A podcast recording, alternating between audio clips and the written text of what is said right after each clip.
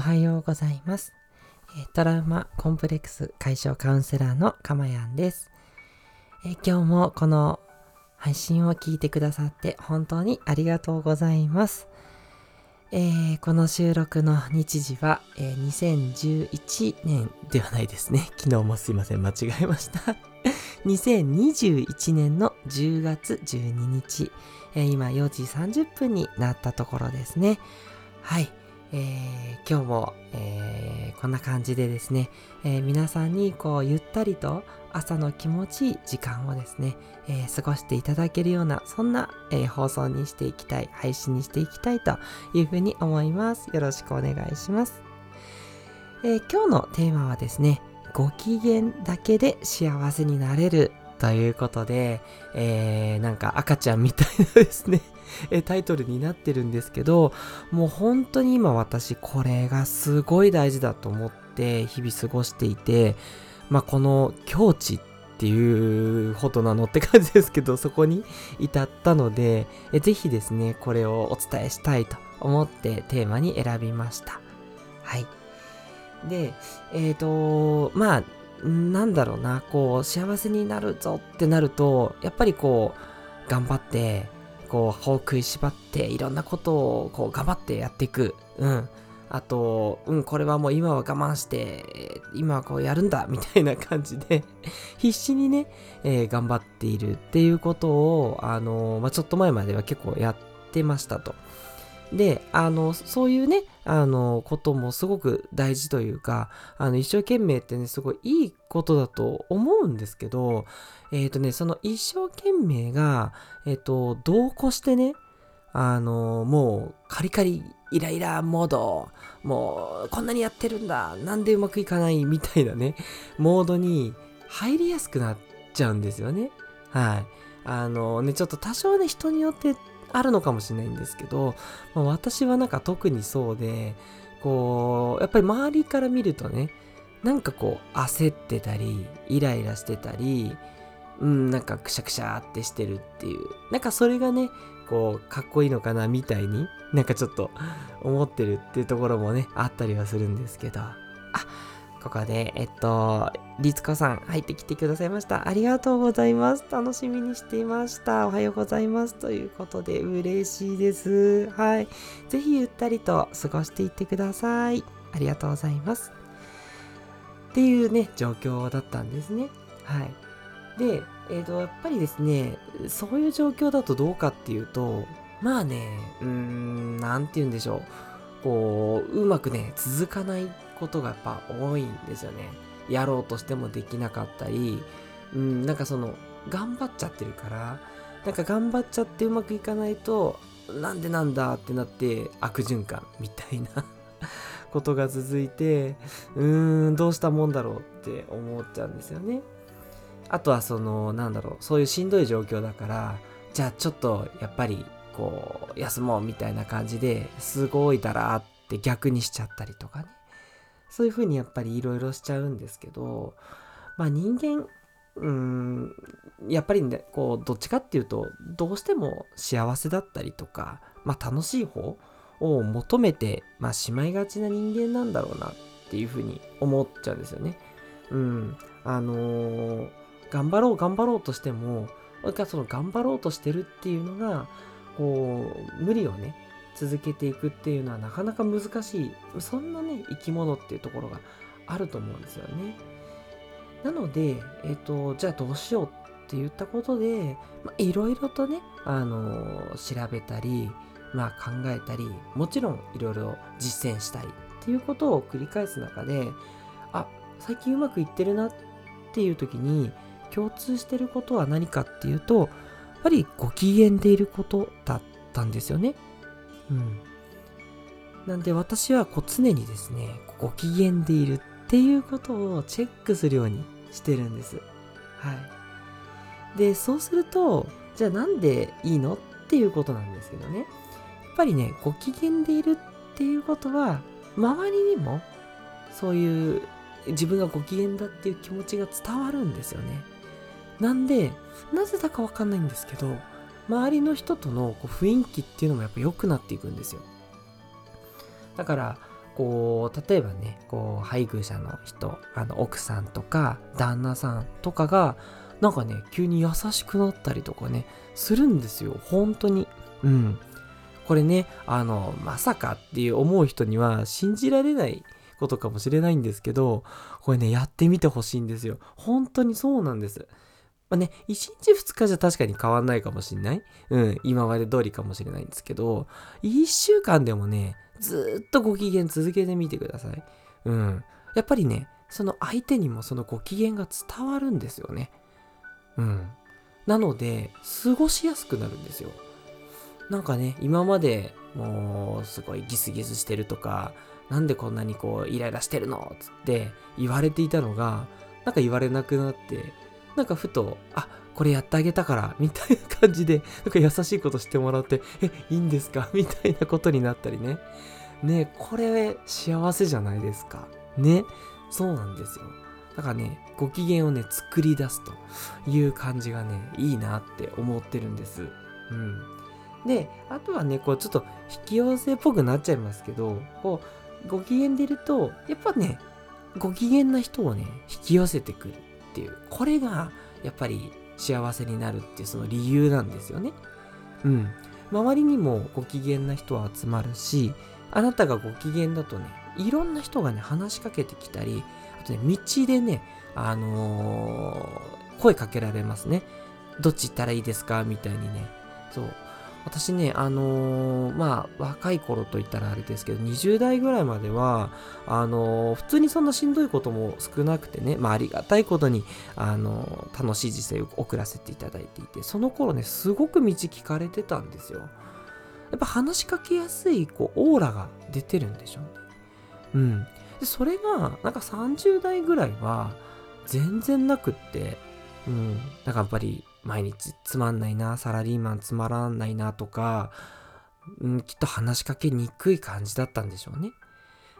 で、またね、40代に入って、今私41歳なんですけど、40代に入ると、その幸せになるためにってことすごく考えるようになってね。で、ご機嫌っていうのを始めたら、またね、いろいろ話しかけられるようになってきたんですよ、最近。うん。なんかあの最近元気ですか？って言われるようなことからうん。なんか話がこう弾むようになったりしてね。うん。そんな感じなのでやっぱりこう周りもねそういういいものをやっぱり受け取ってでいい反応が増えてくる。だから回り回って自分が幸せになる。うん。なのでご機嫌がいいよっていう感じになるんですね。はい。じゃあご機嫌で幸せになれるっていうのは分かったよと。それどうしたらいいのと。ずっとご機嫌でいるなんてできないよ私は。っていうね、あなたいらっしゃるかもしれないんですけれども、そこをどうするか。はい。私から、えー、2つ、えー、アドバイスさせていただければと思います。1つは、やっぱ常に不機嫌にならないようにチェックしてるってことですね。うん。当たり前でしょと思うかもしれないんですけどこのね常にチェックっていうのはねやっぱり意識してないと難しいですよ。意識して不機嫌にならないようにって思ってます。まあねそれもあんまり硬くはならないんだけどもこうあ今ちょっと不機嫌になっちゃったかなって思ったら気づいた時にね深呼吸をまずしてみてください。そのね、えー、不機嫌を引きずってるとやっぱりご機嫌でるって難しくなっちゃうので深呼吸してふーってしてあどうかなってもう一回ちょっと落ち着いて考えていくとですね割とあそんな大したことないかなっていう感じで収まってくっていう感じになってでそのままねちょっとこう行動してください何かね。あの止まっちゃったりなんで不機嫌になったんだろうとかね考えちゃったりすると逆にそこにねハマってくので。あんまりねあの考えたりはしなくていいんです。気づいたら深呼吸してはい行動って感じでなんか違うことやってると気になってたことがねふわーって消えてく感じになるんですよね。うん。これすごくね大事なポイントだと思っててあの不機嫌な時って何かね嫌なことにずっとフォーカスしちゃうんですよ。でね、私それフォーカスしちゃってやめられないんですっていうね、あの、カウンセリングしてもそういう方結構いるんですけど、えっとね、それがうーん、当たり前だと思っちゃわないでほしいんですよ。うん。すぐにね、変えられないかもしれないんですけどね、絶対これ変えられるんで、気づいたら深呼吸して別の行動する。うん。そういう風に、あの、気づいたらこうするっていうのをね、決めとくっていうのがすごいいいですね。で、そうするとね、あの、これってやっぱり周りの反応には合わせないっていうことになるので、そうすると自分が常にどうしたいかっていうふうにいられるようになるから、ご機嫌でいられるっていうふうにつながるんですね。はい。これが一つ目です。そして二つ目は何かというと、まあ疲れたらすぐ休むっていうことなんです。やっぱりですね、人間あの、頑張ってたりして疲れてくると、やっぱりイライラはやっぱ増えますよね。うん。それはもう誰しもがね、感じてることだと思うんですけど、そこでね、いやいや、休む暇なんてない。やることいっぱいあるんだ、私は。って思ってやってしまうと、やっぱりね、不機嫌ゾーンに入っていってしまうってなりがちなんですよ。うん。なので、私はもう最近頑張らずに疲れたら休むようにしてます。あ、ちょっと疲れたなったらもうチョコレート1個食べて、はい、休憩。コーヒー飲んで、はい、休憩。じゃあちょっと漫画読むか、休憩。みたいな感じで、もうね、自分の疲れたらセンサーですね。これもだから気づきなんですけど、あ、疲れてきたらこれやべえぞってなった時に、もう休憩に入っちゃうっていう感じです。はい。で、ただね、あのー、真面目なみ、ね、あの皆さん多いと思うので、あの、休みすぎちゃうとね、今度しまった休みすぎたって言って、またね、不機嫌になりやすくなっちゃうんで、あの、休む時間をね、決める方がいいんですね。あの、いやいや、決めちゃったらなんか休んだ感じしないって思う人もいるかもしれないんですけどね、これはね、いろいろやってみてほしいんですけど、私は、あの、休みすぎちゃうと逆にね、ダメなんですよね。あの、気になっちゃってね、こんなに休んじゃってって言って、えー、もったいないみたいなね、ことになるんで、逆にもう5分とか10分とか、ちょっとでいいので、決めて、えっ、ー、と、そう休む。あと、まあ、あのー、どっかでね、またお伝えしたいと思うんですけど、あの、瞑想って言いますが、あの、もう何も考えない、ぼーっとする時間を作ってます。なんかね、堅苦しい、あの、お坊さんの修行みたいに思わないでいただいて大丈夫で、あの、私もやって何も考えないにいるっていうだけですね。最近あの、マインドフルネスという言葉でも流行ってたりしますけど、これをね、5分ぐらいやるっていうだけでも、だいぶね、頭すっきりするんで、そうするとご機嫌でいやすくなるんですよね。うん。なので、2つ目は、疲れたらすぐ休むこと。はい。というのがポイントです。もう割とこの2つをね、あの守るだけで、きっとね、あのあなたも変わっていけると思います。あ、こんなにご機嫌でいられるんだ、みたいなね、状況をね、作り出せちゃうんですよね。そう。あの、ここは、あの、え本当にって思うかもしれないんですけど、一旦ね、ぜひね、信じてやってみてほしいです。全然簡単ですよね。何にもね、工夫も 何もない話なんですけど、これね、意外に効果があるので、本当におすすめしたいです。うん。で、ちょっと考えていただければわかると思うんですよね。ご機嫌な人が増えてったら、なんか嬉しい気しません？ね、綺麗事かなって思っちゃうかもしれないんですけど、やっぱ綺麗事にしたいじゃないですか。ね。うん。みんながご機嫌でいたらね、嫌なことはどんどん減ってくってもうね、誰が考えたってわかるわけで、じゃあそうなることを、えー、常に、えー、考えていく。まあ、そこをちょっと頑張るって感じかな。ちょっとでいいんですけどね。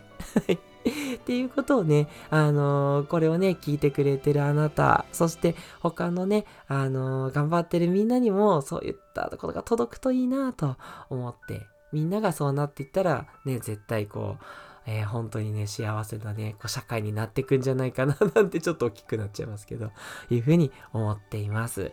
はい。ちょっと長くなっちゃいました。いかがでしたでしょうか？はい。ご機嫌だけでね、幸せになれるって、なんとなくね、イメージしていただけたら嬉しいなというふうに思います。え今日も、えこの放送配信を聞いてくださって本当にありがとうございました。えー、今日も、えー、素敵な一日になりますように心からお祈りしています。はい。またよろしければ次の放送配信もぜひ聴いてください。えー、トラウマコンプレックス解消カウンセラーのかまやんでした。ではでは。